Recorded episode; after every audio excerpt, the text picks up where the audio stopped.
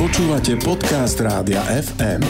Túto rubriku si môžete v našom vysielaní vypočuť naživo každú stredu po ôsmej.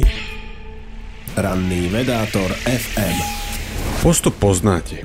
Vyvalkáte cesto a vykrojíte medovníky. Dosť vám toho zostalo a tak všetko cesto zhrniete dokopy, trocha pomiesite a znova rozvalkáte. Je to otravná činnosť a tak rozmýšľate, ako optimálne vykrajovať tak, aby medzi vykrojenými kúskami zostalo čo najmenej prázdneho miesta. Toto je v matematike bežná úloha a pekný príklad toho, ako blízko môže byť fundamentálna veda praktickým aplikáciám. Ako čo najlepšie naukladať čapaté veci do limitovaného priestoru je totiž otázka, ktorú bežne riešia napríklad aj skladovacie firmy. Predminulý rok vyšla matematická štúdia, ktorá presne stanovila náročnosť takýchto baliacich problémov v dvoch rozmeroch. Vo všeobecnosti vraj neexistuje jednoduchý postup, ktorý by fungoval vždy. V niektorých prípadoch však optimálne riešenie poznáme, napríklad ak vykrajujete perníky len jedného typu. Ak vykrajujete len okrúhle perníky, tak ich správnym usporiadaním, tak aby ich stredy tvorili šesťuholníkovú mriežku, budete mať pri každom krájení len desať percent odpadu. Nedalo by sa cesto krájať dokonale?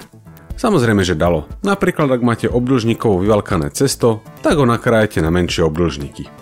Áno, viem, obdĺžniky nie sú veľmi dekoratívne. Ako však spopularizoval umelec Maurits Cornelis Escher, cesto dokážeme dokonale nakrájať aj pomocou zložitejších tvarov, napríklad pomocou jašteričiek.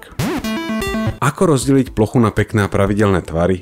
To je úloha, ktorou sa okrem medovníkarov zaoberajú aj kachličkári, dláždiči či tapetári. F. Graf Fedorov koncom devätnásteho storočia dokázal, že existuje len sedemnásť rôznych druhov pravidelných kachličiek. Na ich klasifikáciu sa používajú pojmy z teórií, ktoré sa zaoberajú symetriou ako kryštalografia či orbifoldy. Dokonale nakrájané cesto ste si doteraz asi predstavovali periodické. Teda nájdete nejaké vhodné usporiadanie a opakujete ho. Existuje možnosť, ako dokonale nakrájať cesto bez opakovania. Takéto usporiadanie našiel ako prvý Roger Penrose, nositeľ Nobelovej ceny za výskum čiernych dier, ktorý bol mimochodom pred pár rokmi v Bratislave. Najprv na to potreboval štyri, neskôr len dve kosoštvorcové formičky. No dobre, to je všetko pekné, no môže mať takýto vzor aj vianočný nádych?